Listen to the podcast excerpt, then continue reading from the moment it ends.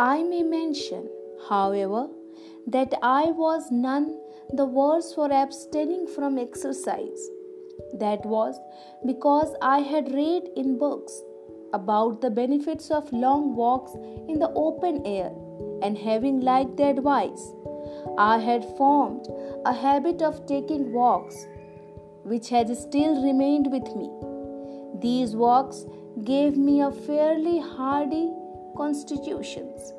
The reason of my dislike for gymnastic was my keen desire to serve as nurse to my father. As soon as the school closed, I would hurry home and being serving him. Compulsory exercise came directly in the way of this service. I requested Mr. Gimi to exempt me from gymnastics so that I might be free to serve my father. But he would not listen to me.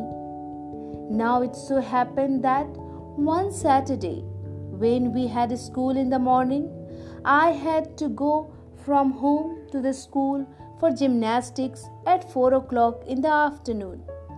I had no watch, and the clouds deceived me. Before I reached the school, the boys had all left. The next day, Mr. Gimi, examining the roll, found me marked absent.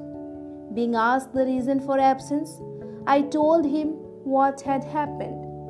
He refused to believe me and ordered me to pay a fine of one or two annas. I was convicted of lying. That deeply pained me. How was I to prove my innocence? There was no way. I cried in deep anguish. I saw that a man of truth must also be a man of care.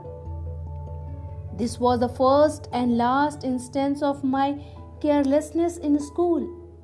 I have a faint recollection that I finally succeeded in getting the fine remitted. The exemption from exercise was, of course, obtained, as my father wrote himself to the headmaster, saying that he wanted me at home after school.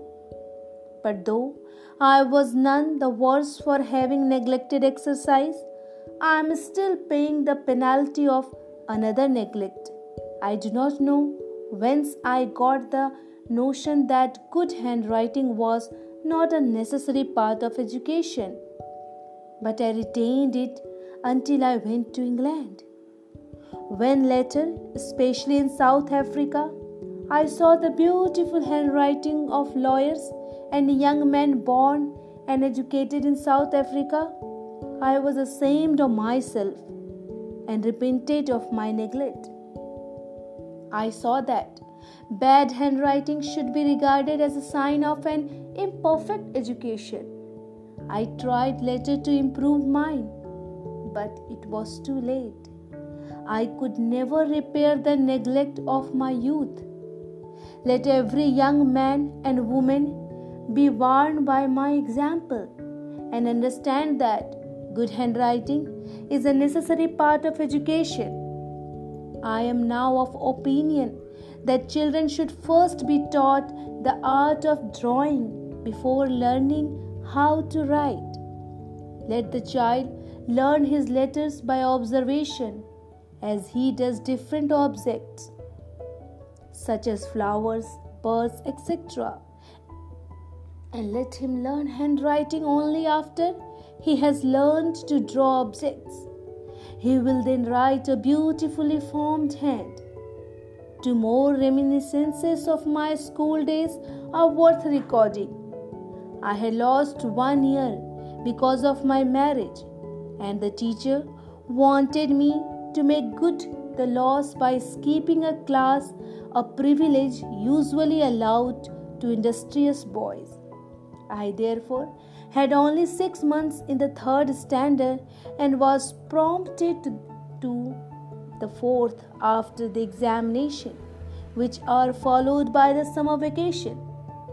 English became the medium of instruction in most subjects from the fourth standard. I found myself completely at sea. Geometry was a new subject in which I was not particularly strong, and the English medium made it still more difficult for me. The next part will be in the next episode. Stay tuned.